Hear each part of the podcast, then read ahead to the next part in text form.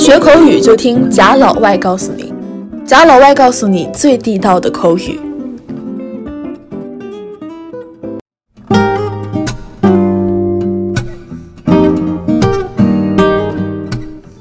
Hi, everyone. I'm Lawrence. Uh, nice to meet you all.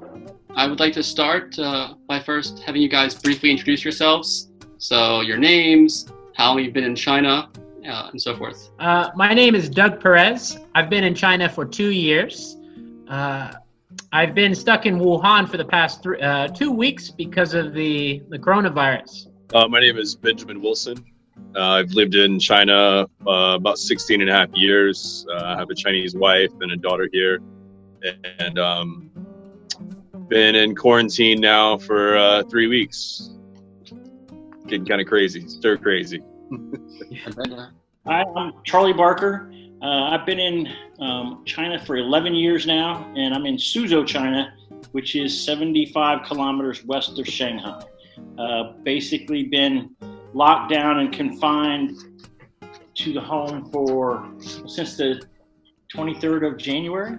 First question is How are you guys all doing right now? Because, you know, we're all here in China, and I mean, it's Corona, Corona, Corona all the time on WeChat. It's a mess. And you guys are, I mean, the two of you um, here are at the epicenter in, uh, in Wuhan. So, how are you guys, ha- how are you handling this? How are you doing? Like mentally, Well, we've, we've stocked up on a lot of food, and um, I think what drives me crazy more than anything is, like you said, our, the, my phone is just inundated with news about the coronavirus, and sometimes I just have to put the phone away and just just not see it, just to have a second to kind of breathe because it's it's nonstop, and we can't leave the house, so we're really glued to our phones, and uh, it, it's it's challenging psychologically. It kind of drives you crazy. understandable. And uh, how about you? Like, what? How are you feeling? Uh, well, the honestly, the first couple of weeks, it was kind of a normal Chinese New Year's almost. Um, it felt like Chinese New Year's 15 years ago, where everything closed down. There were no people, empty streets, empty markets. You stocked up on food because you knew things were going to be closed and prices would go up. Um, but maybe like the last five or so years, more places have remained open. Uh, cities a bit more lively uh, than in the past during Chinese New Year's. But um, this year, with the quarantine and right at the beginning of Chinese New Year's, everything just shut down and everyone was staying home. And so obviously, we didn't go meet family. We're not having dinners and socializing and doing the things we normally would. But a lot of it kind of still felt uh, eerily familiar uh, from the past. And like Doug said, you know, pretty much glued to our phones, trying to figure out what's going on.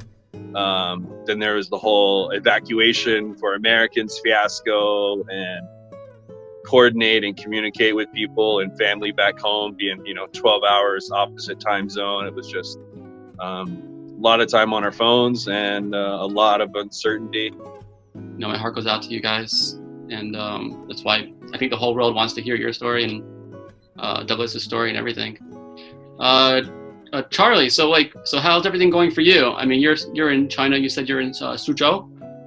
Yeah, Suzhou is, is a um, city of about 12 million people, um, just west of Shanghai.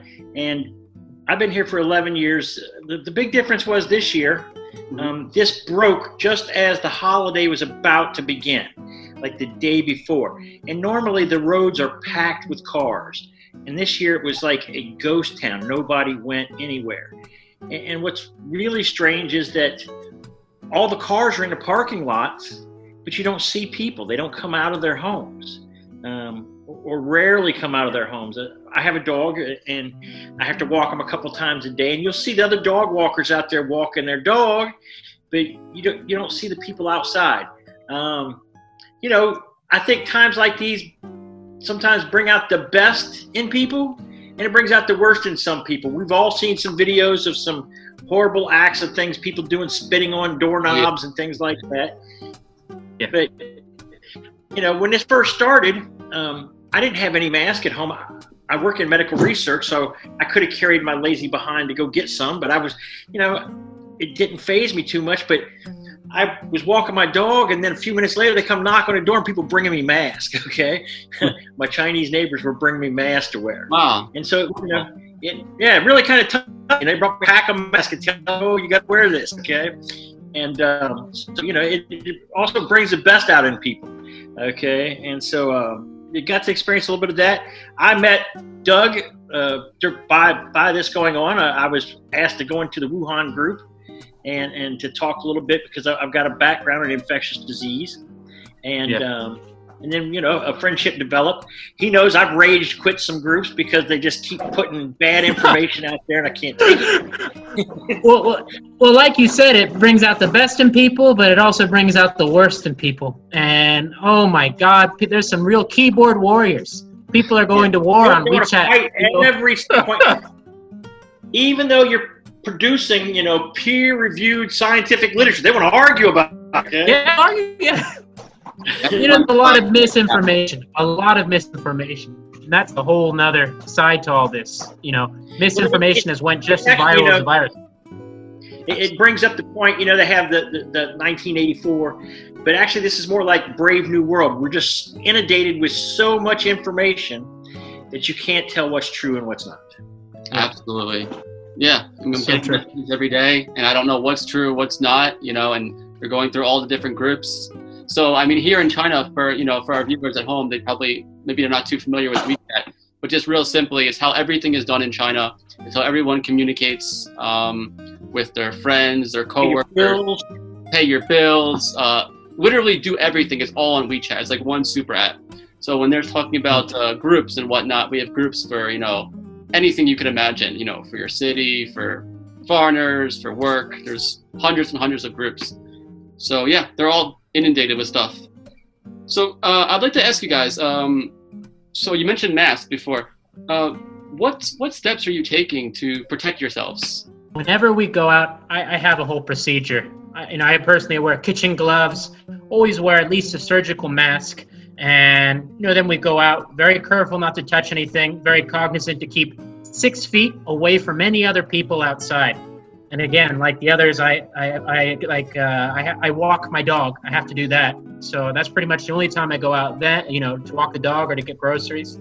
Then when we come back, it's a whole decontamination process. You know, take off the gloves, spray things down with alcohol and bleach, take off the mask, never touch my face, wash my hands uh, for at least 20 seconds. You know, hand sanitizer sometimes, uh, even wipe my eyes with alcohol. It's a it's a whole process. Wow. It really is. It's exhausting. It's pretty much the same procedure I described for the Wall Street Journal. And uh, Maybe that was you. exactly, yeah, that was me. Oh, So wow. you so- don't recognize me without the mask and the raincoat on. Right, right. so things are the same, same as they were as you reported in, in the uh, the Wall Street Journal. Exactly the same. All right. So And, uh, you know, now we've had some sunny days, so uh, you know, I'm always taking my stuff outside, putting it in the sun, um, trying to disinfect it that way as well, a little more naturally. And then I've got another set of clothes. I actually started rotating. I added another set of clothes uh, to go out in, and a different jacket, just to just to be extra safe, a little more caution. Never hurt anybody. Absolutely. Can't be too safe, right? So I want to ask you guys one of the big questions. Uh, why the heck didn't you guys go back to America? Uh, like what? I don't know. A week and a half ago, when they sent out a plane, a charter plane from the American, you know, government, for you guys to get on and get the heck out of there. Why didn't you leave?